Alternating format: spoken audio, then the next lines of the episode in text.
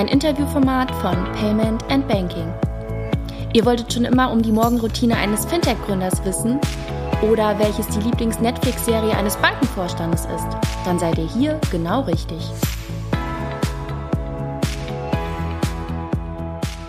Herzlich willkommen zu einer neuen Ausgabe von Ask Me Anything, dem Interviewformat von Payment and Banking. Heute sitzt mir gegenüber Björn Goos von Stocard. Herzlich willkommen. Björn Goos, kurz eine Intro und bitte korrigiere mich, wenn ich Fehler in meinem Intro habe. Nach deinem Bachelor in Wirtschaftsinformatik an der Universität Mannheim studierte Björn Goos an der London School of Economics und machte 2012 seinen Master. Als Gründer und CEO von Stocard ist Björn nun für Payment und Financial Services zuständig. Stocard ist ein echtes Mannheimer Startup. Die drei Gründer, David Handlos, Björn Goos und Florian Barth, alles ehemalige Studenten der Universität Mannheim, begannen 2011 mit der Idee der Mobile Wallet. Seitdem hat sich ihre App zur marktführenden Mobile Wallet App in Europa entwickelt und das Startup strebt danach, die Nummer 1 Mobile Wallet der Welt zu werden. Während Stocard immer noch in Mannheim ansässig und stark mit der Stadt verbunden ist, hat das Unternehmen bereits Büros in Australien, Italien, den Niederlanden, Frankreich und Kanada eröffnet. Bis hierhin. Stimmt es soweit, Björn? Das war, glaube ich, alles korrekt. Man kann sicher an der einen oder anderen Stelle noch was hinzufügen, aber falsch war nichts. Was möchtest du hinzufügen? Och, nichts Bestimmtes. Wollen ja nicht gleich langweilig anfangen. Okay, gut. Dann fangen wir mit dir privat an.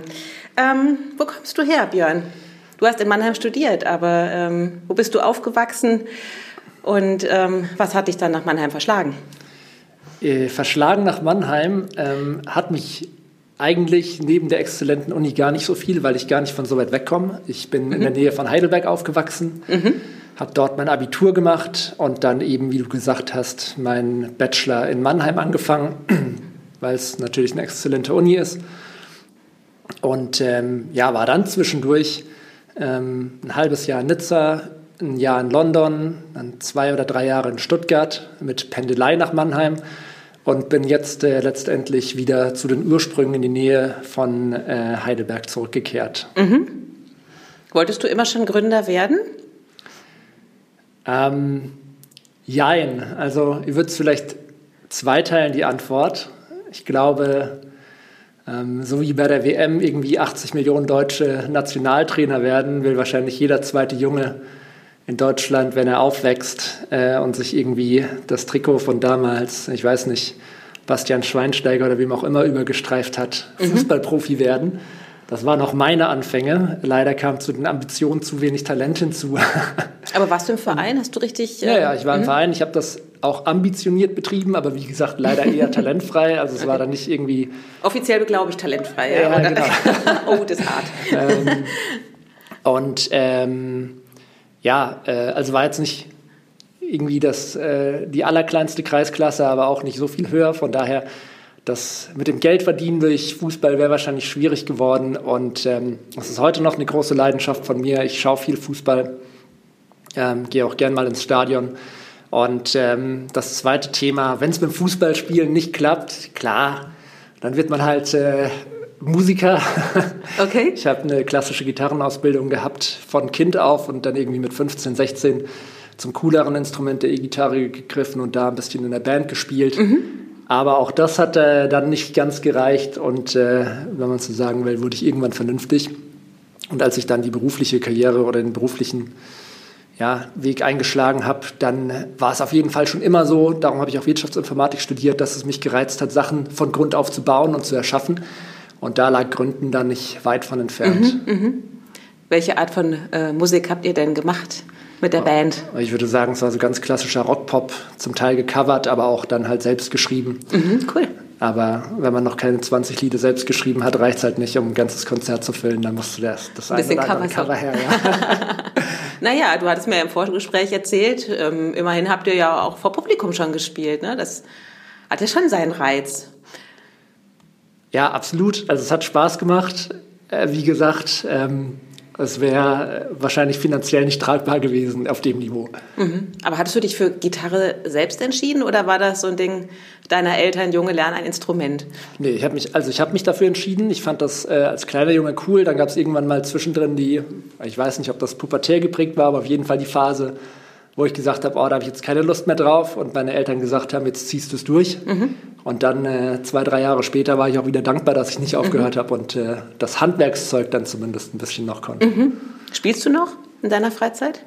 Ich spiele noch, allerdings nur noch so für mich. Also ab und zu mal daheim abends die Nachbarn ein bisschen nerven und mich ein bisschen ablenken als Ausgleich. Ja. Ja, da ist Musik, passt da ja hervorragend, um ein bisschen abzuschalten auch, ne? Aber die Band habt ihr nie reaktiviert? Nee, die ist dann, ich weiß gar nicht, wie alt ich war, aber als ich dann irgendwie 19 war oder so, hat sich das dann alles irgendwie verlaufen und dann, wie gesagt, war ich dann auch relativ ambitioniert in Richtung Studium, Beruf, Karriere und so, sodass da die meiste Zeit für drauf ging. Mhm. Aber wenn du sagst Wirtschaftsinformatik und irgendwann bot sich das dann so an, auch zu gründen, kommst du aus so einem Gründerhaushalt? Sind deine Eltern irgendwie selbstständig? Viele Gründer kommen ja aus, sind so geprägt oftmals. Nee, gar nicht. Also mein Vater hat Vertrieb in einem Medienhaus gemacht und meine Mutter war auf dem Amt beschäftigt. Also ich würde sagen, das ist jetzt nicht besonders, oder das Unternehmertum wäre mir nicht unbedingt in die Wiege gelegt. Mhm. Okay. Jetzt bist du ja Gründer von Stocard. Wann bist du denn das erste Mal mit dem Thema Fintech in Berührung gekommen?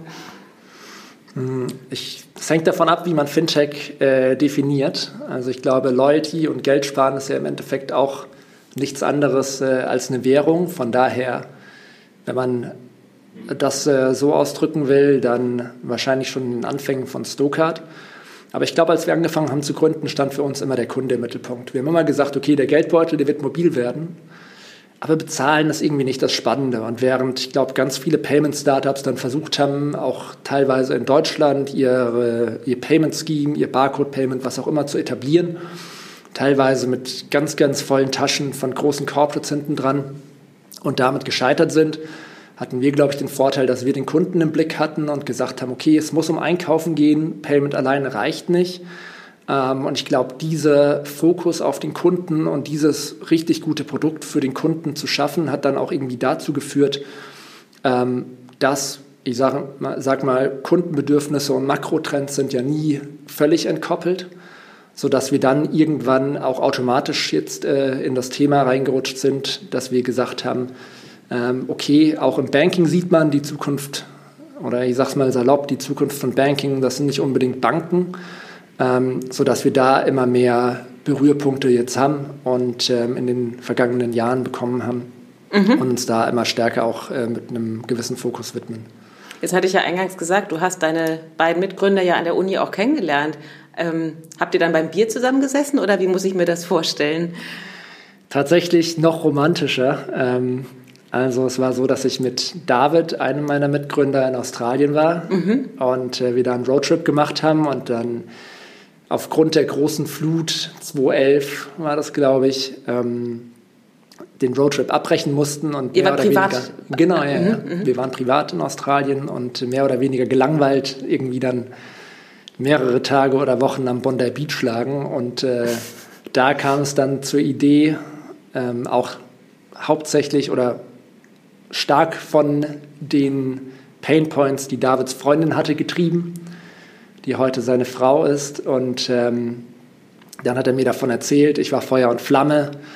Dann haben wir angefangen, das Ganze konzeptionell zu entwickeln, auch auf dem Rückflug, auf Brechtüten im Flugzeug, weil wir auf dem Roadtrip natürlich jetzt keine schönen DIN A4-Blöcke dabei hatten. Mhm. Diese Brechtüten gibt es auch noch. Und als wir dann hier waren, wussten wir, wir brauchen noch einen dritten starken Gründer am Bunde und haben uns dann Florian geschnappt, der war auch Feuer und Flamme. Mhm. Und so kam das Ganze dann dazu. Das heißt, ihr habt diese Tüten aufgehoben? Ja, die gibt's, kann ich dir nachher vielleicht noch zeigen, wenn ich sie im Büro finde. Das ist doch perfekt, um das mal irgendwie über Social Media zu teilen, ne? Das ist ja total nett, ja. Andere schreiben ihre Sachen auf Bierdeckel und ihr macht das auf Brechtüten aus dem Flugzeug. Mhm. Musstet ihr denn also nachdem ihr denn zurück wart, stand das Konzept dann oder musstet ihr nochmal anpassen? Also die initiale Idee, die stand mehr oder weniger, aber ich kann dir nachher auch gerne Bilder von den ersten Entwürfen zeigen. Ich glaube, was für uns ein ganz wichtiger Treiber war, ist, dass wir einfach Lust hatten, was auf die Straße zu bringen und zu launchen. Mhm. Das hat uns angetrieben und das war am Ende auch ein ganz starker Treiber dafür, dass wir wirklich so ein gutes Produkt geschaffen haben. Es gibt dieses Saying von, ich weiß gar nicht mehr, wer es ist, Reid Hoffman, glaube ich, dem Gründer von LinkedIn und einem der frühen Angestellten von PayPal, der irgendwie gesagt hat, wenn du zufrieden mit deiner ersten Version des Produktes bist, dann hast du zu spät gelauncht. Und ich glaube, Ähnliches kann man auch dem Stocard-Produkt ansehen, wenn man sich die ganz frühen Versionen anschaut. Aber was es einfach erzeugt hat bei uns war, ein Produkt im Markt zu haben, Feedback zu bekommen, der Startschuss war gefallen, Leute haben geschrieben, ja, das funktioniert nicht, eine 5-Sterne-Bewertung hat dich motiviert, eine 1-Sterne-Bewertung hat dich vielleicht noch umso stärker angespornt oder dir gesagt, wo du nachlegen musst. Und ich sag mal, neben dem typischen, ich sammle Daten und versuche iterativ darauf, mein Produkt zu verbessern, anstatt irgendwie 2 Jahre lang zu versuchen, das Produkt zu brainstormen und dann doch nicht in den Markt zu bringen, gibt es dabei, glaube ich, auch noch eine emotionale Komponente, die man nicht unterschätzen sollte, wenn sowas eben mal öffentlich ist, dass man da dann auch umso stärker ein noch besseres Produkt schaffen will, wenn man das erste Feedback bekommt. Wann habt ihr denn so die ersten Erfolge gespürt? Die ersten Erfolge gespürt? Ich glaube, die Wahrnehmung als Gründer ist manchmal ein bisschen entkoppelt von der Realität, um ganz ehrlich zu sein. Also ganz am Anfang war es so, man könnte, wenn man es anekdotisch erzählen will, fast sagen, wir haben das Produkt im App Store gelauncht und dachten, ja, klasse, jetzt ist der Startschuss gefallen, da kommt das nächste Google. Mhm. Jetzt schaue ich dem Ganzen zu, wie das ab durch die Decke geht. Und du hast ganz starke positive Gefühle und am nächsten Tag siehst du, 3 Downloads. Oh. Und denkst dir so, verdammt, so ganz ohne weiteres wird's doch nichts. Und dann siehst du am nächsten Tag 6 Downloads und denkst du, wow, das ist exponentielles Wachstum, das ist eine 100% Steigerung. Und dann siehst du am nächsten Tag wieder 5 Downloads und merkst, vielleicht doch nicht. Und ich glaube, immer wenn Erfolgserlebnisse am Anfang da waren, haben wir es als ganz stark positiv empfunden. Und wenn was schlecht gelaufen ist, als Schlag in die Magengrube. Und das ist aber, glaube ich, auch so ein Takeaway als Gründer, dass man da mitnehmen kann, dass man da so einen gesunden Mittelweg finden muss. Mhm. Nicht immer, wenn ein neuer Competitor launcht, heißt es auch, dass der erfolgreich wird und dir Marktanteile abnimmt. Oder wenn es mal am Anfang nicht gleich ganz viele Downloads gibt, ist es auch nicht das Ende. Und andersrum reicht eben auch der Launch von einem Produkt nicht. Mhm. Was hat euch dann in der Zeit weitergetragen, wenn die Downloadzahlen dann doch etwas ernüchternder waren, als ihr euch die gewünscht habt? Ja, ich glaube, die Erwartung war ja nicht, dass es war vielleicht eher eine Wunschvorstellung, und es war schon klar, dass da harte Arbeit dahinter steckt. Und ich habe es ja vorhin schon gesagt, ich glaube, ein ganz starker Treiber ist, das Ding einfach mal zu launchen, in den Markt zu bringen und dann basierend auf dem Feedback zum einen datengetrieben arbeiten zu können, was wir heute auch als Unternehmen noch ganz stark in der DNA verankert haben. Aber vor allem auch dann diese emotionale Komponente, dass man eben sieht, dass da von echten Leuten Feedback reinkommt und dass man es entweder für die Leute besser machen will oder irgendwas nicht so im Raum stehen lassen will. Und das ist, glaube ich, einfach ein viel stärkerer Antrieb als irgendein Excel-Modell, auf dem irgendwie steht, okay, das wäre ein schöner Businessplan, wenn wir es machen würden und jetzt können wir noch 5 Monate über den Businessplan diskutieren, versus es einfach mal zu machen und das dann voranzutreiben. Mhm. Jetzt seid ihr ja in Mannheim. Jetzt darfst du mal das hohe Lied auf Mannheim singen. Und warum macht es für euch Sinn, hier zu sein? Also zum einen war es eine bewusste Entscheidung, hierher zu kommen. Ich glaube, als wir gegründet haben, waren wir alle relativ flexibel. David kam, glaube ich, gerade von der Northwestern, vom MBA zurück aus den USA. Ich hatte mein Studium in London absolviert, war noch kurz bei McKinsey im Londoner und Frankfurter Büro. Florian war gerade in den finalen Zügen seines PhDs. Und mit unserer Londoner Vergangenheit, David hat auch in London gelebt und natürlich Berlin als deutscher Startup-Hotspot, gab es da durchaus auch 2 Alternativen. Aber wir haben uns dann entschieden, hierher zu kommen. Zum einen, weil wir hier auch schon ein Netzwerk hatten von Leuten, wo wir wussten, okay, Das wären die richtigen Leute, um das initiale Team zu starten. Zum anderen muss man sich, glaube ich, aber auch die Region ein bisschen über die Stadt Mannheim hinaus anschauen. Also wenn ich jetzt von Berlin spreche oder von London spreche, du kennst Berlin besser, also korrigiere mich, wenn ich falsch liege, aber wahrscheinlich brauchst du, um in Berlin von A nach B zu kommen, im Schnitt, ich weiß es nicht, 30, 45, was auch immer Minuten. Ja, gute Schätzung. Wir können uns hier mal ins Auto setzen und ich glaube in 20 Minuten oder du kannst dich, sitzt dir nachher eben zurück, in 20 Minuten wärst du auch in Karlsruhe oder in Darmstadt und in 45 Minuten auch in Frankfurt oder Heilbronn oder Stuttgart. Und Stuttgart dauert wahrscheinlich nochmal 2-3 Minuten länger. Und zwischen diesen Städten gibt es ja auch ganz, ganz sehenswerte Flecke. Also ich bin zum Beispiel ein großer Fan von der Pfalz, an einem schönen Sommernachmittag. Das reizt mich alle Pfälzer sehr freuen. Ja. Der reizt mich mittlerweile, ich habe es dir vorhin schon gesagt, ein Weingut mit einem schönen Weinmeer als der Wodka Red Bull morgens um 4 im Club. Aber auch darüber hinaus ist natürlich so, dass, glaube ich, eine starke Szene oder ein Unternehmen natürlich auch davon gefühlt wird, wie viel Talent du hast. Und du hast einfach in der Region hier unheimlich starke Universitäten. Du hast die Uni Heidelberg. Heidelberg ist vielleicht 15 Minuten von hier entfernt. Du hast die Uni Mannheim, eine der europäischen führenden Business Schools. Du hast rundherum exzellente technische Universitäten mit Darmstadt, TU Darmstadt, mit dem KIT in Karlsruhe. Du hast darüber hinaus irgendwie mit Fraunhofer, Max-Planck-Institut und so ganz viel Research und technisches Know-how im unmittelbaren Umfeld. Du hast mit SAP wahrscheinlich das einzig weltweit bedeutende Tech-Unternehmen, das Europa in den letzten 30 Jahren hervorgebracht hat, was dem Standort, wenn es um Talent geht, auch sehr gut tut. Und auch in einem Umkreis 3, 4, 5 DAX-Unternehmen hier und auch andere größere Unternehmen, die man jetzt noch nicht vielleicht im DAX findet, aber sowas wie ein Lidl oder so, wodurch das einfach ökonomisch dann auch eine sehr starke Region ist mit sehr viel Talent und warum das, glaube ich, für viele Unternehmen schon Sinn macht, aus der Talent-Perspektive hier zu sein. Auf der anderen Seite musst du fairerweise auch sagen, es hat natürlich ein paar Nachteile. Also hier ist wenig Presse. Schön, dass du jetzt hier bist, von daher. Ist wahrscheinlich einfache Aufmerksamkeit in Hamburg oder Berlin zu generieren. Aber löst das Irritation aus, wenn ihr erzählt, dass ihr in Mannheim seid? Also für mich ist Mannheim jetzt... Ein bisschen vielleicht. Also es passiert schon mal, dass du irgendwie, wenn du mit einem Partner verhandelst und sagst, okay, wir hätten aber gerne den deutschen Gerichtsstandort im Vertrag, dass dann der Vertrag mit Deutschland Berlin zurückkommt. Ja. Ach so, okay. Weil das der Standard ist, in dem man alle Startups vermutet. Aber ja... Also, aber ihr habt doch keine Dependance in Berlin oder sowas, ne? Nee. Ist das denn irgendwie mal geplant? Nee. Macht das für euch Sinn? Ich glaube, Berlin macht es für uns nicht so viel Sinn. Wie gesagt, wir sind eine ganz stark produktgetriebene Company.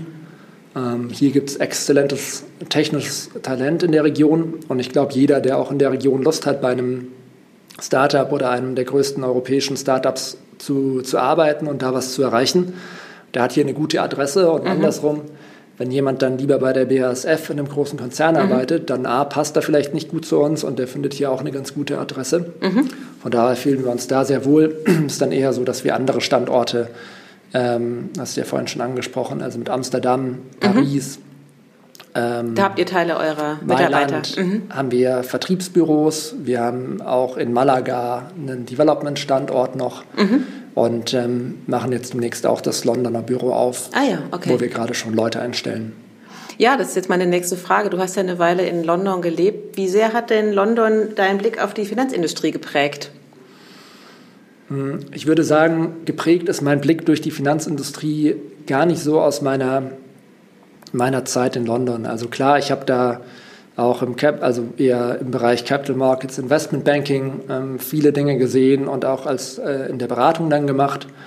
Da waren das noch vor allem Nachwirkungen aus Regulierungen, Basel II, Basel 2.5, wie ändern sich die Margen von irgendwelchen Finanzinvestmentprodukten für Investmentbanken etc. Was ich aber viel spannender finde ist, und das ist ja jetzt, muss man auch sagen, oh, jetzt fühle ich mich alt, das ist mittlerweile ja irgendwie schon wieder jetzt 7, 8 Jahre her, dass ich in London war. Aber was ich eigentlich viel spannender finde und was ich in London damals noch gar nicht so gespürt habe, ist, was sich rund um das Thema Retail Banking, rund um das Thema Konsumentenverhalten und so weiter ändert. Und da finde ich einfach viel spannender, auch mal den Blick Richtung Osten zu wagen und sich anzuschauen, was in Asien passiert. Und das vielleicht auch ein bisschen ins Verhältnis zu setzen oder mal zu challengen, was das deutsche Bankwesen oder das europäische Bankwesen versucht hier zu machen, um die Zukunft des Bankings für Konsumenten zu verändern und wie zukunftsträchtig das ist. Und ich glaube, da werden wir ganz, ganz viel in den nächsten Jahren sehen. Und das sind eher Dinge, die mich jetzt dann nicht so aus Londoner Zeit beeinflussen, sondern eher Dinge, die ich in den letzten Jahren jetzt in meiner Zeit bei Stocard mitgenommen habe, wo ich mich eigentlich eher dann den innovativen Dingen anstatt den langweiligen Consulting-Themen gewidmet habe. Würdest du sagen, oder wenn jetzt andere Gründer zuhören, guckt gar nicht so sehr nach UK, sondern guckt eher Richtung Asien? Ich glaube, das kann man so nicht verallgemeinern. Also was im Bereich Consumer Finance und Retail Banking und so passiert, das glaube ich Spanien, Asien, ein ganz, ganz spannender Markt, wo sich ein Blick auf jeden Fall rentiert. Darüber hinaus weiß ich jetzt nicht, inwieweit das auch für B2B-Banking oder Ähnliches zutrifft. Okay.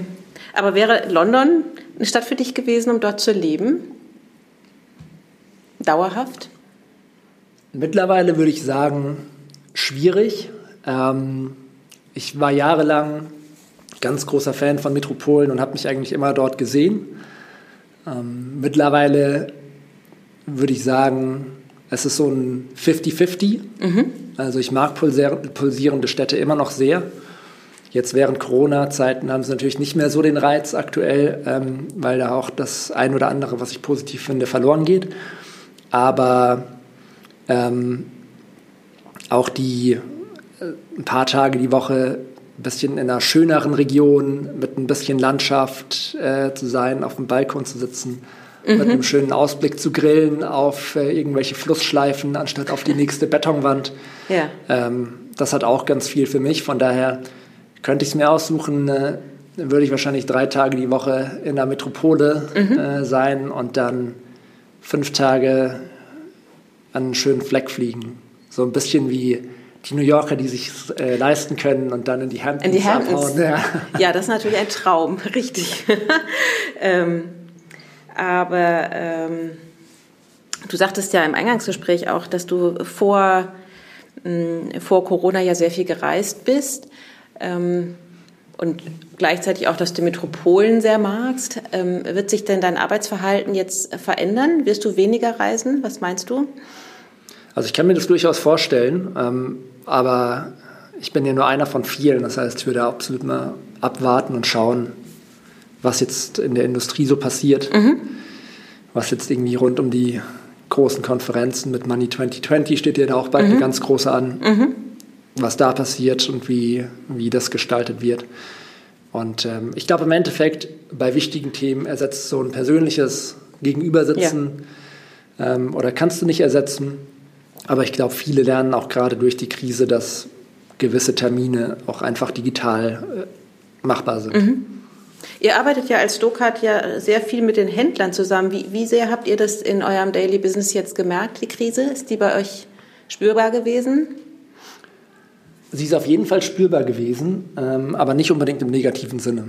Also was wir ja mit Stocard machen, ist, wir ermöglichen es Händlern, ihre digitale Agenda voranzutreiben und einen direkten Kommunikationskanal zum einen zu ihren Kunden zu haben und so ihre Filialumsätze zu steigern, zum anderen aber auch gewisse Insights zu generieren und dort zum Beispiel nachvollziehen zu können, wenn ich 1 Euro auf Stocard ausgebe, wie viel bringt mir dieser Euro an zusätzlichen Umsatz in der Filiale.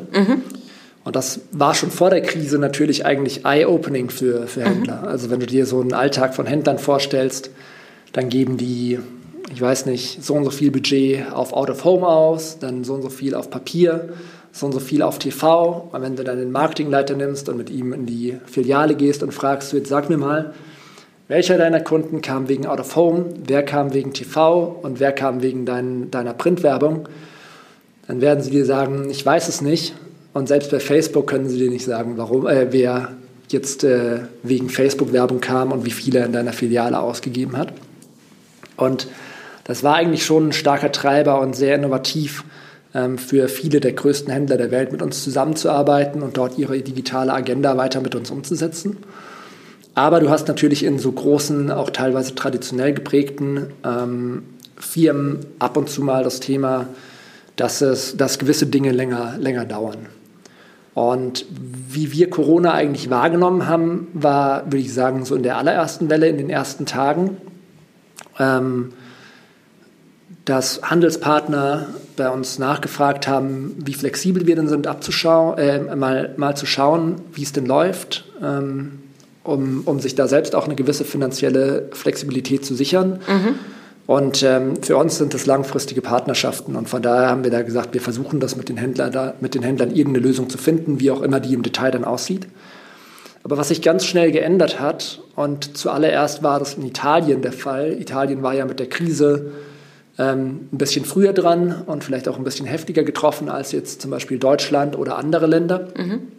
Und wir haben ja auch das Mailänder Büro und arbeiten auch in Italien mit vielen der größten Händler in Italien zusammen. Mhm.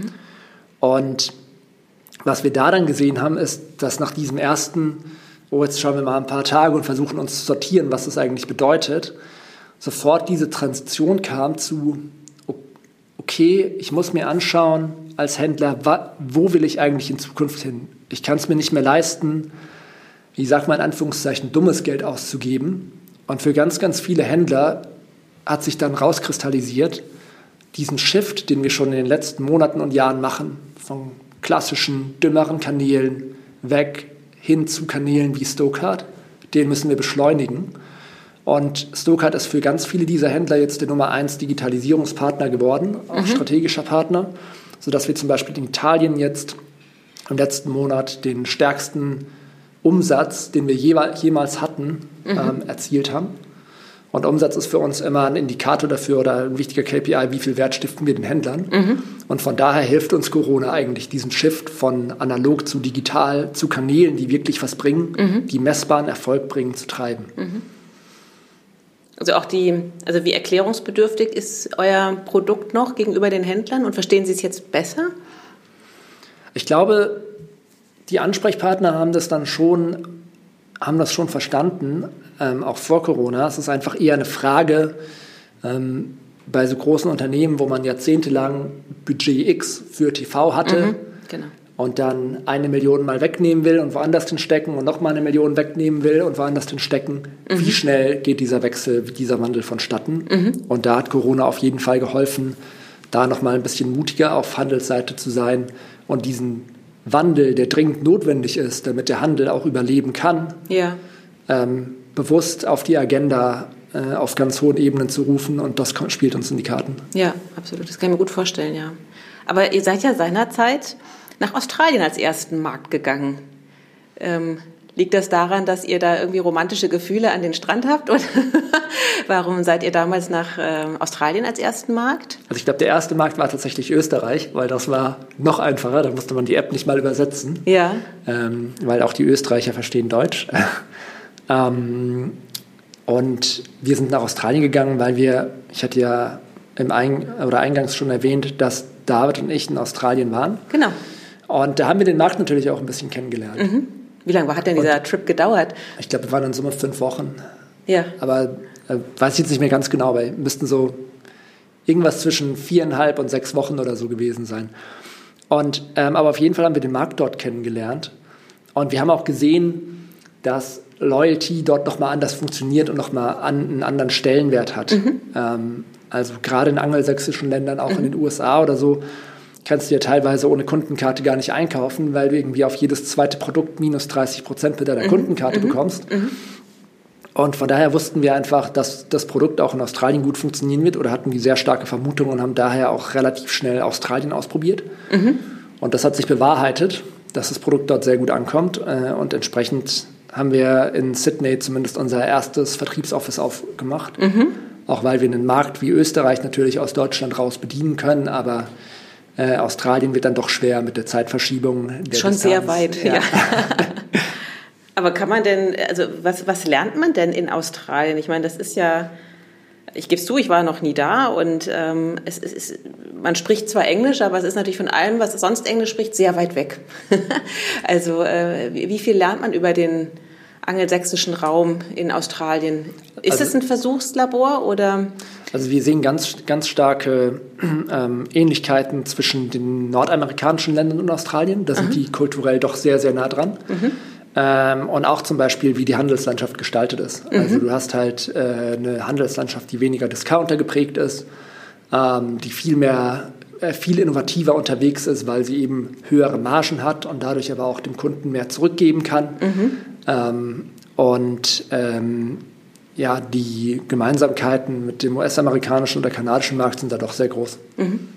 Also würdest du, weil viele Gründer versuchen ja erstmal Raumdach, logisch, wie du halt sagtest, man spricht Deutsch, aber gehen dann ja nach UK oder direkt in die USA. Würdest du sagen, Mensch Leute, geht doch erstmal nach Australien, probiert den Markt aus, der ist überschaubar, es ist eine Insel? Nö, also ich glaube, da spricht ja nichts dagegen, auch USA auszuprobieren oder Kanada auszuprobieren.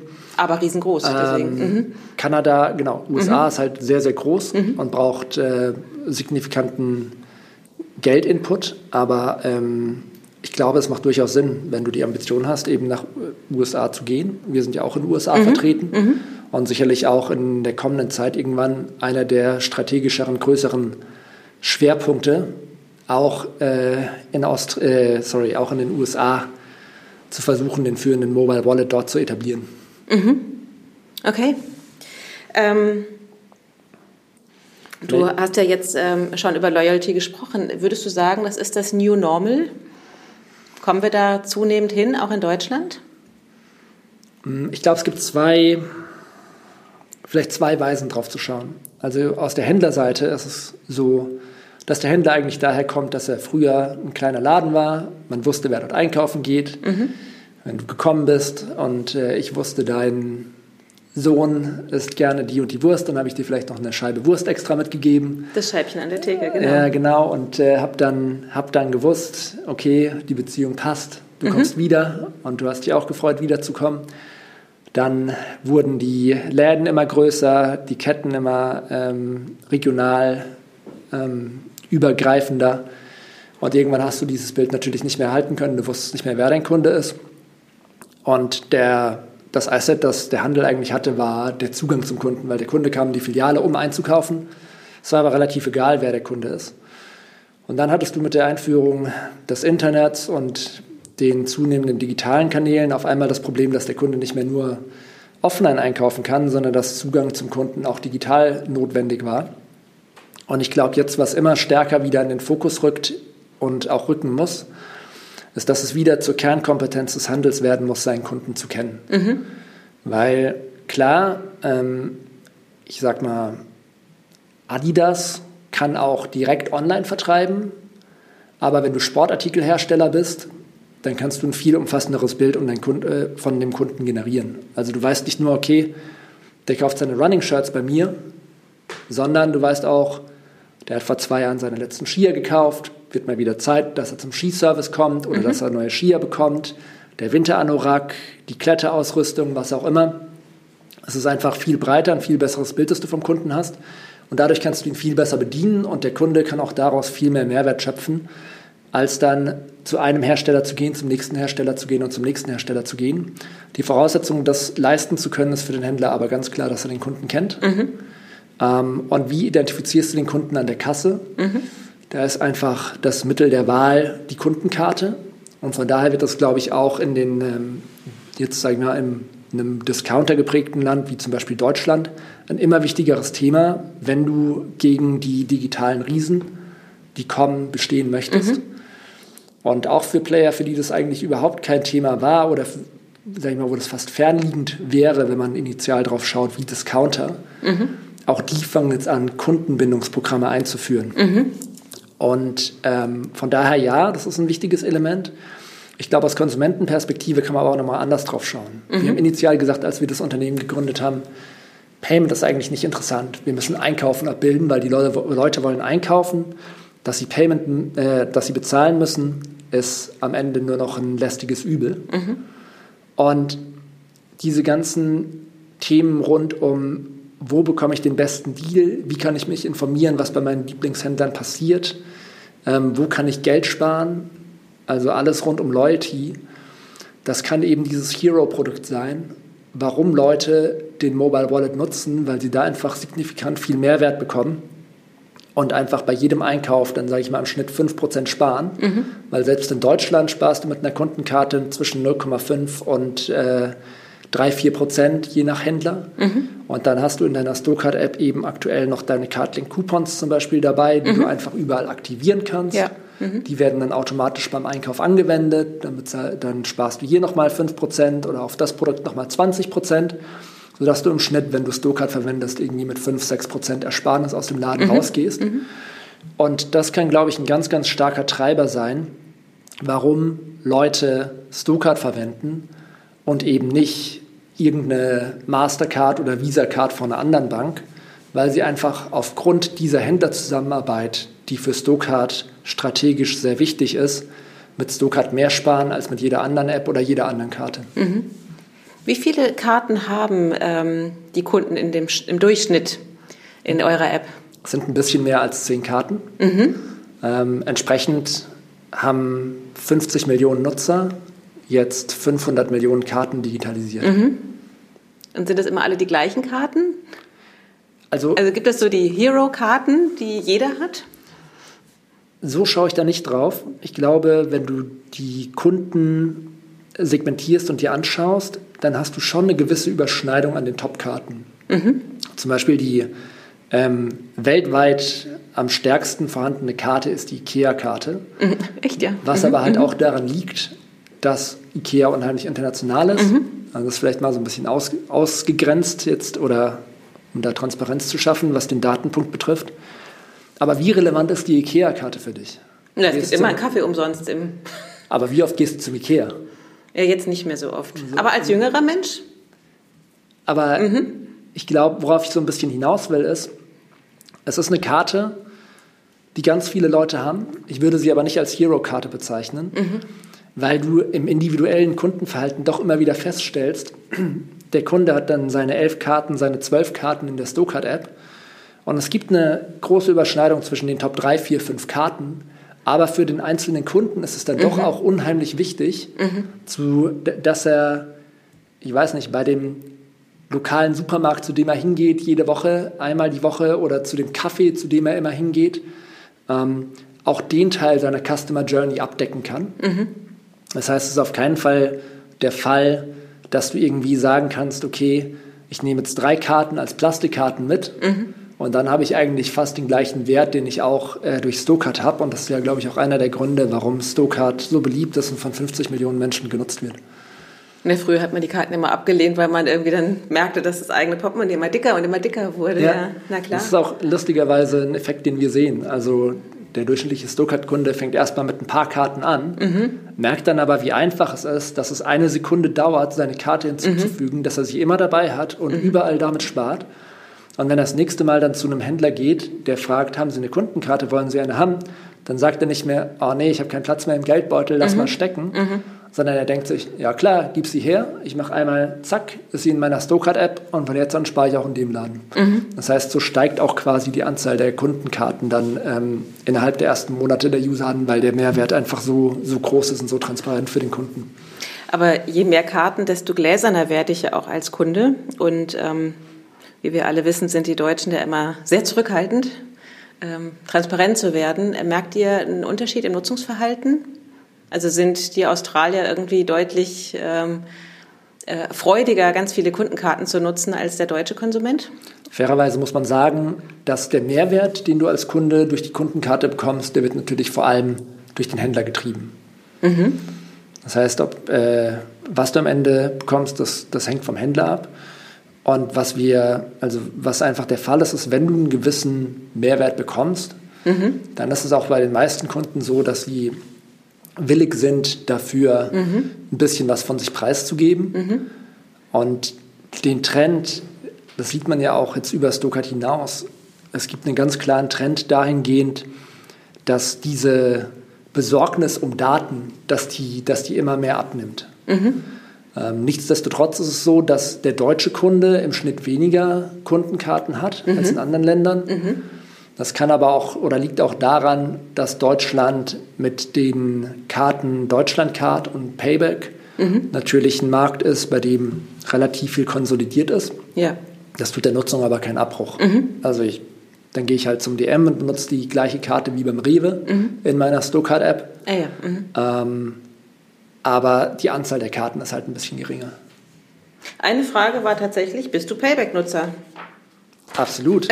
Ich bin Stocard-Gründer und benutze natürlich jede Kundenkarte, die ich in die Hand kriegen kann. Ja. Und bezahle auch mit Stocard. Wie viel sind denn in deiner App drin?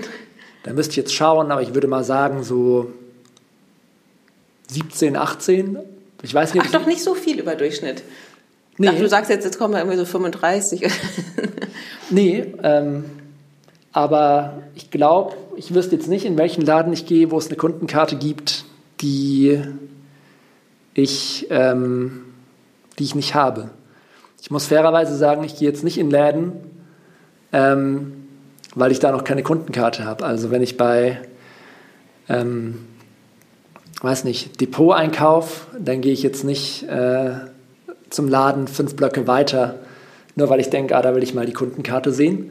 Das haben wir initial sehr stark gemacht, um auch das ganze Spektrum kennenzulernen. Und sowas mache ich jetzt eigentlich eher opportunistisch, also wenn der Umweg oder der Umstand nicht allzu groß ist.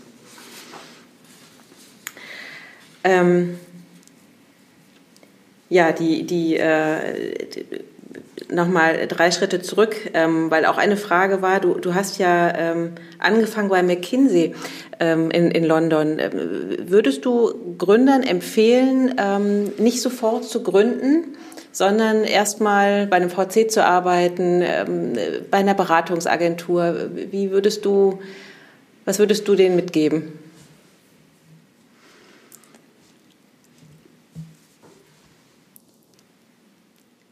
Du überlegst. Ich überlege gerade. Ich glaube, es ist schwer zu beantworten, weil es natürlich immer sehr individuell ist. Generell kann man sagen, oder würde ich sagen, was ich in der Beratung mitgenommen habe, ist eine gewisse Methodik, die man aber innerhalb von ein paar Wochen drauf hat. Und darüber hinaus das trifft vielleicht nicht auf jeden zu, darum sollte sich niemand auf den Schlips getreten fühlen. Aber jeder, der sich entscheidet, in die Beratung zu gehen, entscheidet sich, das Ergebnis seiner Arbeit eigentlich nicht zu ownen.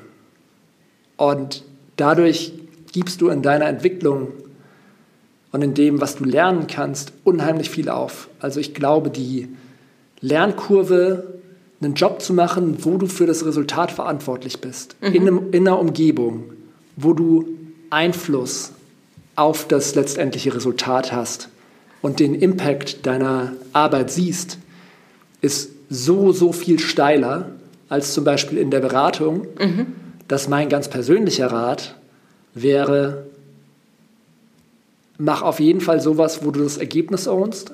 Da hast du eine viel steilere Lernkurve und das wird deiner Karriere viel, viel besser tun. Und da gibt es wahrscheinlich auch den individuell einen oder anderen Fall, auf den das nicht zutrifft. Aber das wären meine 5 Cents dazu. Okay, interessant, dass du da so lange überlegt hast. Warum? Ja, ich weiß ja jetzt nicht, wer die Frage gestellt hat und ich will jetzt nicht dafür verantwortlich sein, dass irgendjemand sagt, ich mache jetzt was mir am Ende nicht gefällt. Das muss dann, glaube ich, am Ende jeder für sich entscheiden. Aber ich bin davon überzeugt, dass die Lernkurve in Berufen wie in der Beratung am Anfang innerhalb von ein paar Wochen sich relativ gut anfühlt, weil man ein bisschen Methodik lernt, aber danach unheimlich abflacht und auch hinten raus in der Karriere, wo es dann mehr um Leadership geht, nochmal deutlich flacher wird. Also du siehst in Unternehmen, im Consulting zum Beispiel, oder in ähnlichen Branchen, dass es da eigentlich ein unheimliches Leadership-Gap gibt. Und, oder das ist zumindest meine Erfahrung, muss ich jetzt natürlich darauf einschränken. Und entsprechend würde ich immer raten, mach was, wo du das Ergebnis ownst. Und nicht dann, wenn es wirklich drauf ankommt, weg bist. Mhm. Aber so wie das klingt, müsst ihr ja jetzt in nächster Zeit sehr stark wachsen. Wenn du rekrutierst, worauf achtest du was ist dir wichtig, wenn du Mitarbeiter einstellst? Ich glaube, das ist eine der schönsten Dinge am Gründer sein oder auch in einem Startup, wo man Einfluss hat, mitzuwirken, weil wir bei Stocard hier Werte haben, die natürlich zum einen stark von mir geprägt sind, aber auch von allen, die bei Stocard arbeiten, und dadurch einfach ein Team hat und auch dann Leute zum Team hinzukommen, wo man einfach jeden Tag Lust hat, das Team zu sehen und mit den Leuten an Themen zu arbeiten. Mhm. Und also ich glaube, eine wichtige Sache ist natürlich, dass es dann auch persönlich passt, und klar, es gibt diese notwendigen Bedingungen, die aber nicht unbedingt hinreichend sind, dass es entsprechende fachliche Skills gibt und Fähigkeiten vorhanden sind, um natürlich den Job zu machen. Und ich glaube, aber eine Sache, die uns ganz wichtig ist hier, ist, dass die Leute erkennen, was wir hier versuchen zu bauen, dass wir versuchen, quasi die Zukunft von Finanzdienstleistungen und Einkaufen zu bauen, weil ich auch glaube, dass Europa sowas braucht. Sonst wird Europa zwischen den großen Tech-Playern aus den USA und Asien zerrieben werden, und man wird mit dem Bankwesen die nächste oder den nächsten Industriezweig in Europa abgeben, und dass die Leute dann auch Bock darauf haben und an die Vision glauben und Lust auf den Weg haben, die Sachen zu erreichen, und dass aus dem Thema eine gewisse Motivation geschöpft wird, sodass alle rund um den Tisch sitzen und sagen, ja, das motiviert mich, da habe ich Lust drauf, und das trägt unheimlich dann auch zur Kultur bei, und das ist, glaube ich, so vielleicht eine der Standardsachen, die nicht so komplett Standard sind. Du sagtest, die Werte sind durch dich getrieben. Ich glaube, die Werte sind durch jeden bei Stocard getrieben. Also klar präge ich die mit, klar prägen meine Mitgründer die mit, klar prägt das Leadership-Team die mit. Aber jeder Einzelne bei Stocard, also zum einen haben wir natürlich eine Kultur, die komplett egofrei ist und wo wir jeden ermutigen, sich auch zu äußern und entsprechendes Feedback abzugeben. Zum anderen machen wir das aber auch proaktiv, indem wir zum Beispiel Surveys durchführen, wo wir uns dann die Resultate anschauen und schauen, okay, was ist den Leuten wichtig, was ist uns wichtig, was macht Sinn, und natürlich immer in dem großen Kontext, um dieses Ziel jetzt von 50 Millionen auf 100 Millionen, 200 Millionen, 300 Millionen Nutzer zu kommen und den europäischen führenden Mobile Wallet zu bauen, um das natürlich weiterzutragen. Mhm. Wann wollt ihr denn die 300 Millionen haben? Wie ist da eure Vision? Da habe ich keine Timeline zu im Kopf, aber schnellstmöglich. Aber Wünsche, oder? Ja, klar. Also ich meine, wir verdoppeln unsere Nutzerbasis fast jedes Jahr. Mhm. Entsprechend kann man das natürlich hochrechnen. Mir ist aber auch bewusst, und ich glaube, jedem ist bewusst, dass wenn du irgendwann in eine gewisse Region kommst, in einem Kontinent, der ein paar 100 Millionen Einwohner nur hat, dass auch irgendwann das Eis dünner wird und dass es vielleicht nicht mehr so weitergeht. Ja, okay. Du hast ja eben ein sehr düsteres Bild gezeigt, ne? Also, dass wir in Europa aufpassen müssen, nicht zerrieben zu werden. Wie empfindest du denn den Standort Deutschland respektive Europa? Generell mag ich Deutschland auf jeden Fall, oder auch Europa. Ich glaube, gerade auch im aktuellen Kontext, wenn man sieht, was in den USA passiert oder so, kann man sich unter gewissen oder unter vielen Umständen glücklich schätzen, dann hier in so einem Umfeld zu leben. Als Unternehmer? In Bezug auf Unternehmertum oder Technologie bin ich da ein bisschen zurückhaltender. Ich glaube, es ist unheimlich wichtig, so was wie zum Beispiel SAP zu haben, einfach ein technisches Unternehmen globaler Relevanz, weil du damit natürlich auch entsprechendes Talent, entsprechende Köpfe anziehst, die vielleicht auch wieder ausgründen oder die wieder dann von SAP Startups wie Stocard gehen, und sich dadurch so ein Exzellenzcluster auch irgendwie bildet. Und da sehe ich in Deutschland oder in Europa außer SAP aktuell nichts. Mhm. Und auch die Themen, die vielleicht zukünftig eine Rolle spielen werden. Ich muss sagen, ich bin jetzt eher so auf der Softwareseite unterwegs. Also das ist natürlich das Thema KI. Mhm. Ein ganz, ganz wichtiges. Aber wahrscheinlich gibt es darüber hinaus auch Sachen wie Energiespeicher, Batterietechnologie, Chiptechnologie oder ähnliches, wo jetzt Deutschland oder Europa wahrscheinlich nicht so in den nächsten 5 bis 10 Jahren die führenden Leader bauen werden. Aber jetzt gibt es ja ganz viel Geld. Jetzt soll ja der Booster kommen. Und ich glaube, du musst es einfach schaffen, diese Unternehmen, so wie wir brauchen ein zweites SAP, wir brauchen ein drittes SAP in verschiedenen Gebieten, um einfach auch eine globale Relevanz zu haben und solche Exzellenzcluster zu schaffen, um weitere Themen dann wieder daraus in Deutschland, in Europa fuelen zu können. Mhm. Du arbeitest ja selber oder gibst ja auch Vorlesungen an der Uni, ne? Oder? Also ich jetzt nicht nebenberuflich oder so, aber vielleicht so 1 oder 2 Mal im Jahr, wenn man mal eingeladen wird, oder 3 Mal im Jahr, gibt man mal eine Gastvorlesung. Ja. Ach so, okay, du hast da nicht irgendwie, weil es kam mir die Frage rein und dann startete sie mit einer Vorlesung der Uni Mannheim und da habe ich mich gefragt, ob du sozusagen auch aktiv in der Start-up-Förderung bist, indem du regelmäßig an der Uni von deiner Leidenschaft erzählst. Wenn man 3-4 Mal als regelmäßig bezeichnen kann, dann wir haben eine sehr konstruktive und gute Beziehung zur Uni Mannheim. Es gibt zum Beispiel die Mannheim Business School, das vorhin schon gesagt, ist wahrscheinlich eine der Top-Adressen in Europa für Business-Ausbildung. Da ist der Stocard Business Case einer der Cases, mit dem die Graduates dort lernen, wie man Startup erfolgreich skaliert. Zu solchen Themen oder so gehe ich dann natürlich gerne mal an die Uni. Und wie gesagt, das ist eine sehr fruchtbare Symbiose für beide Seiten. Wir machen da gerne viel, aber ich habe jetzt keine eigene Vorlesung oder ähnliches, sondern wenn es reinpasst und ein Lecturer gesucht ist, dann stehe ich oder dann eben auch meine Co-Founder gerne mal zur Verfügung. Ja. Um da den Studenten aus erster Hand zu berichten. Ja. Ihr zieht ja bald um innerhalb Mannheims. Wie groß wollt ihr jetzt werden? Also was peilt ihr an? Nochmal auf das Thema Vision. Also wie viele Mitarbeiter wollt ihr? Definiere Größe. Naja, sagen wir mal, ihr zieht um im Herbst, ne? Ja. Und wie viele Mitarbeiter wollt ihr in diese Büros aufnehmen? Ich glaube, Anzahl der Mitarbeiter ist ein schlechter Indikator für Erfolg und Größe. Ja, aber jetzt fange ich ja erstmal mit den Mitarbeitern an.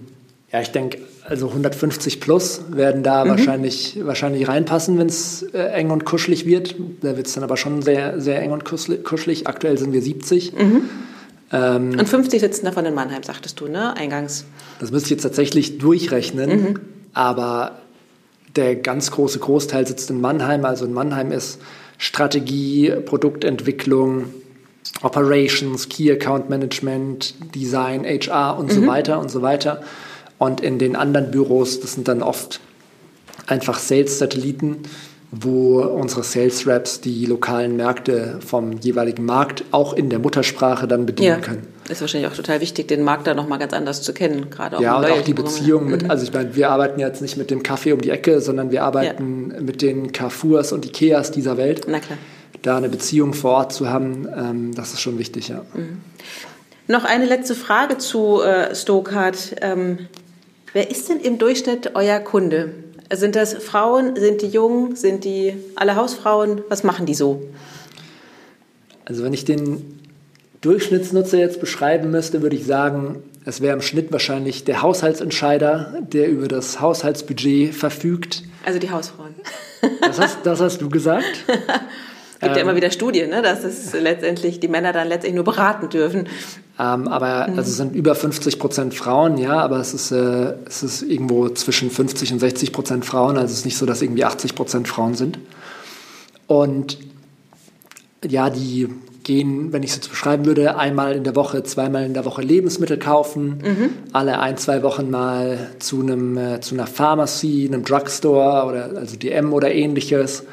Gehen da vielleicht noch 1-2 Mal im Quartal Klamotten kaufen und ab und zu vielleicht auch mal zu einem IKEA oder Kaffee trinken. Oder solche Dinge. Und darüber hinaus gibt es aber auch sehr spezifische Gruppen. Also wir haben zum Beispiel auch eine signifikante Anzahl an Business-Travelern, die dann ihre Auto-Rental-Car-Karten, ihre Vielfliegerkarten, ihre Hotelkarten in Stocard verwalten und dort dann auch immer in Echtzeit ihren Status sehen können und so weiter. Oder dann auch Handwerker, die dann eben in Deutschland von Obi über Hagebau bis was auch immer, welcher Baumarkt, alle Handwerkerkundenkarten dort drin haben, die dann eben seltener zum Douglas gehen. Ja. Aber ja, da gibt es dann schon auch so ein paar Cluster, die sich anders verhalten. Ja, ja. Welche Features warten auf Stocard? Es gibt so ein paar ganz spannende Themen, die bei uns jetzt anstehen. Wir haben ja in UK die Bezahlfunktion in Kooperation mit Mastercard gelauncht. Die wird jetzt im Laufe des Jahres weiter über Europa ausgerollt. Das ist natürlich eine große Sache für uns, weil ich es vorhin schon gesagt habe. Bezahlen ist nicht das Spannendste, aber irgendwie gehört es zum Einkaufen dazu. Also entsprechend ist dann die Customer Journey relativ umfänglich durch Stocard abgedeckt. Ist auch eines der Feedbacks, die wir von unseren Kunden immer bekommen, die sagen, hey, cool, ich benutze Stocard, meine Coupons, ich spare Geld, aber dann stehe ich an der Kasse, setze die Loyalty-Card ein, meine Coupons werden angewendet. Ich habe Geld gespart, schön und gut, da muss ich die Stocard-App wegstecken und irgendwas anderes rausholen und bezahlen. Und da jetzt noch diesen Leuten es zu ermöglichen, auch mit Stocard zu bezahlen. Das ist eins der großen Themen, die wir auch über die UK-Grenzen hinaus dieses Jahr treiben werden. Und basierend darauf hinaus werden wir auch noch 1-2 andere interessante Features im Bereich Finanzdienstleistungen haben, die dann auch weiter in dem Bereich, wo, glaube ich, ganz viel gerade passiert, wo Einkaufen und Bezahlen und Finanzdienstleistungen immer mehr verschmelzen, es dem Kunden nochmal möglich machen, direkt am Point of Sale diese Leistung zugänglich zu haben und dann nicht mehr seinen Bankberater anrufen zu müssen oder so, um ähnliche Dinge zu machen. Das wird ja spannend. Wann soll es soweit sein? Das hängt jetzt davon ab, von welchem Produkt du redest. Wir halten uns da aktuell noch ein bisschen bedeckt. Aber im Endeffekt wird es natürlich die komplette Palette sein von Finanzierung über Investment etc. Das wird nicht alles dieses Jahr kommen. Aber was man generell in der Industrie ja schon sieht, ist, Finanzdienstleistungen sind nicht mehr unbedingt oder werden nicht mehr unbedingt durch eine Bank konsumiert, sondern die sind teilweise eben schon ins Einkaufen eingebettet. Es war früher schon so, den Autokredit hast du irgendwie nicht unbedingt bei deiner Hausbank geholt, sondern während dem Autokauf, weil natürlich auch die Autobahn oder die Bank des Autoherstellers nochmal andere Konditionen, weil da auch Margen vom Autoverkaufen so potenziell quersubventionierend wirken können, anbieten konnten.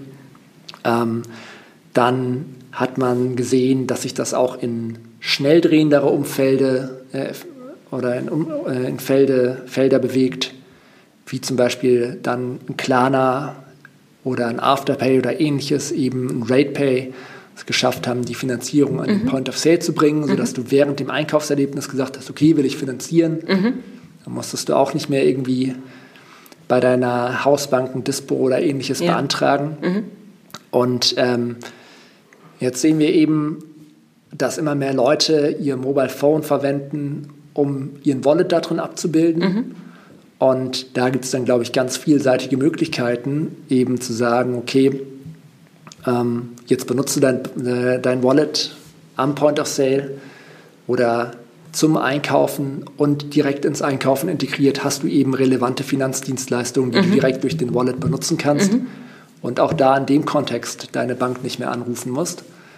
Was natürlich auch teilweise dann ein sehr starker Convenience-Faktor ist, weil viele Dinge hättest du sicherlich nicht gemacht, wenn du deine Bank hättest anrufen müssen, aber die können im Wallet sehr, sehr spannend sein.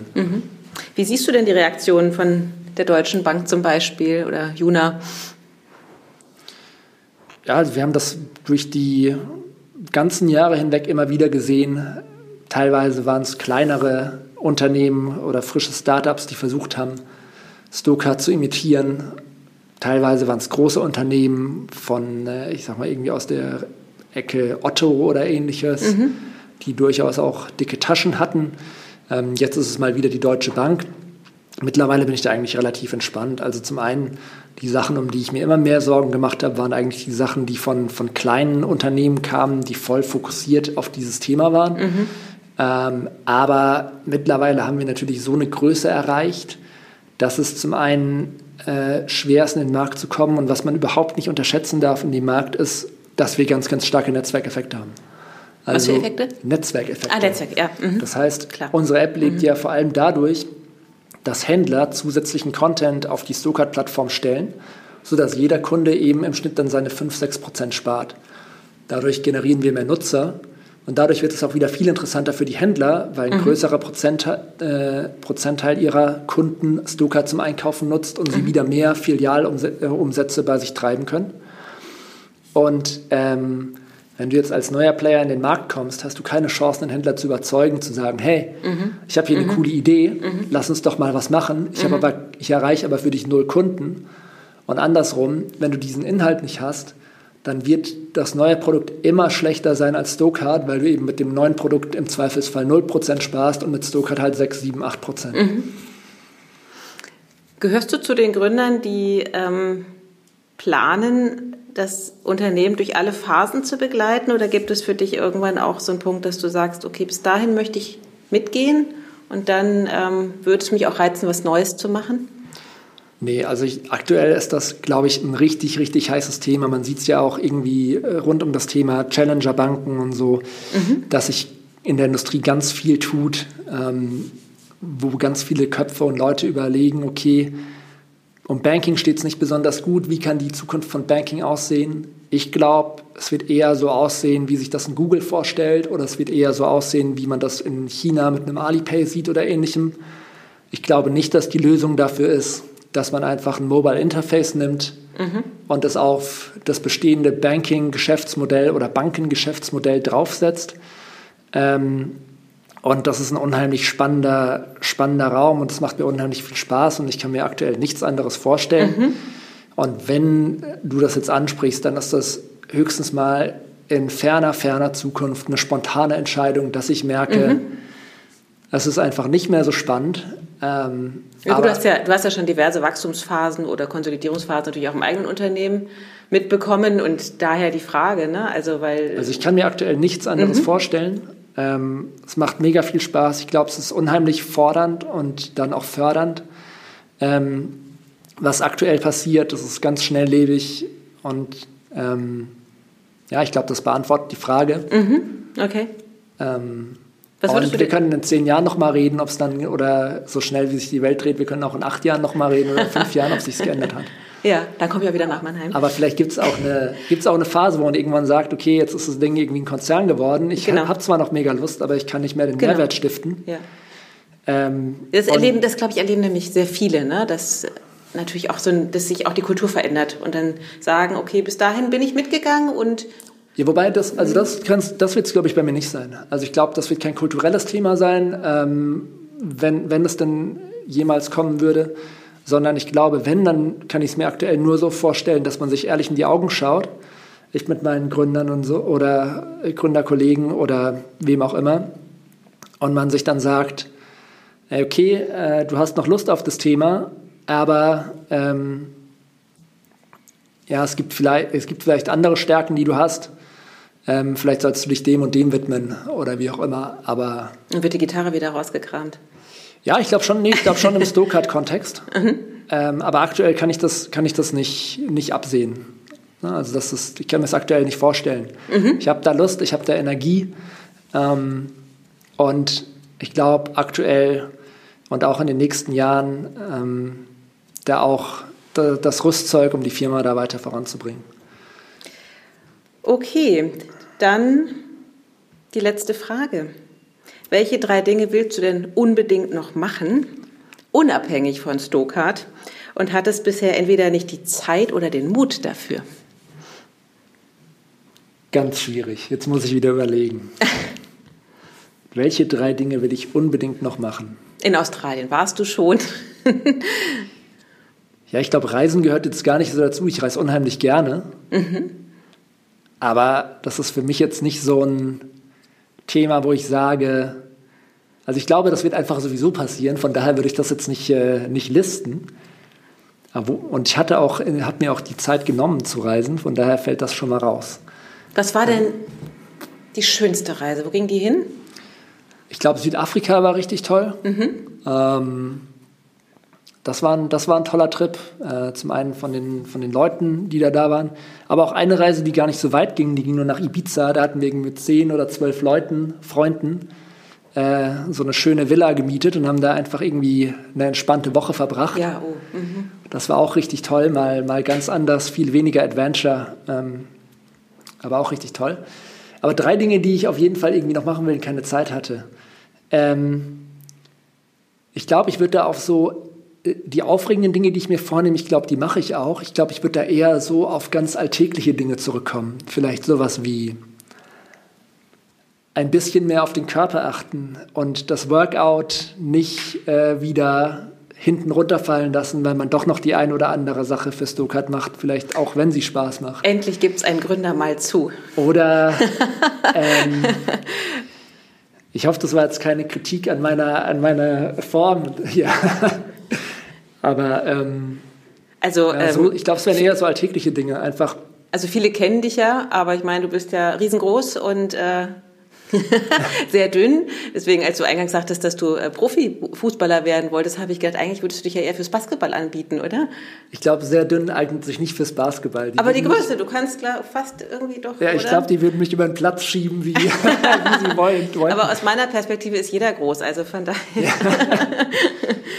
Nee, aber ich glaube, es wären so ganz alltägliche Dinge. Sowas wie ein bisschen mehr Zeit für mich, vielleicht auch so der nächste persönlicher Entwicklungsschritt, mal nicht samstags morgens aufs Handy zu schauen und dann entscheiden, ist heute Stocard-Tag oder sind jetzt 5 Stocard-Stunden oder mache ich das, was ich mir eigentlich vorgenommen habe, sondern das einfach vielleicht ein bisschen nachhaltiger anzugehen. Mhm. Das ist eine langweilige Antwort und vielleicht nicht, was du hören wollen würdest. Aber es ist ja sehr herausfordernd, weil dieses Handy-Detoxen, wie das so schön neudeutsch heißt, ist schon schwierig. Ich hatte das mal, da waren wir im Urlaub und hatten keinen Empfang. Die ersten Tage fühlten sich an wie Entzug und dann war es total gut. Und ich glaube, das ist eine Erfahrung, die dann ganz viele machen. Ja, wie geht's? Also ich glaube, Handy würde ich trotzdem noch in der Hand behalten. Ach, so weit geht's nicht, ja. Aber aber als Gründer, du schaltest ja auch, wenn du da drin hängst, nie ab. Du denkst immer drüber nach, könnte das irgendwie besser werden? Könnte man da noch was besser machen? Sollte ich mich mal um das Thema kümmern oder da mal reinschauen und die Zeit mal in irgendwas reinzuschauen, wo man vielleicht nicht im Daily Doing drin ist. Die hat man halt eher mal am Wochenende. Und da vielleicht ein bisschen mehr Selbstachtsamkeit. Das wäre vielleicht eins der Dinge, die ich machen wollen würde oder sollte, zu denen ich bisher nicht die Zeit, den Mut, was auch immer hatte. Mhm. Du bringst es auf eine Sache. Das heißt, das klingt doch recht ausgeglichen so in deinem Leben. Ja. Okay, ich bin soweit durch mit meinen Fragen. Sehr interessant. Vielen, vielen Dank für die Zeit, die du dir genommen hast, Björn. Das war jetzt nach 2 oder 3 Ask Me Anythings auch endlich wieder eins vis-à-vis. Und ich stelle fest, es ist doch was anderes. Das hast du ja auch mitten im Gespräch gesagt. Das Persönliche, sich ins Auge schauen, ist doch sehr angenehm im Grunde und ersetzt oftmals dann doch nicht die Videokonferenz. Also vielen Dank, dass auch trotz aller Lockerungen wir uns hier treffen konnten. Dankeschön. Ja, schön, dass du den Weg auf dich genommen hast. Ganz lieben Dank für den Besuch. Euch hat das Format gefallen? Wir freuen uns über jeden lieben Kommentar. Oder im besten Falle sogar über 5 Sterne. Ihr habt noch Ideen oder Vorschläge für interessante Persönlichkeiten als Interviewpartner? Dann schreibt uns eine E-Mail an nicole@paymentandbanking.com.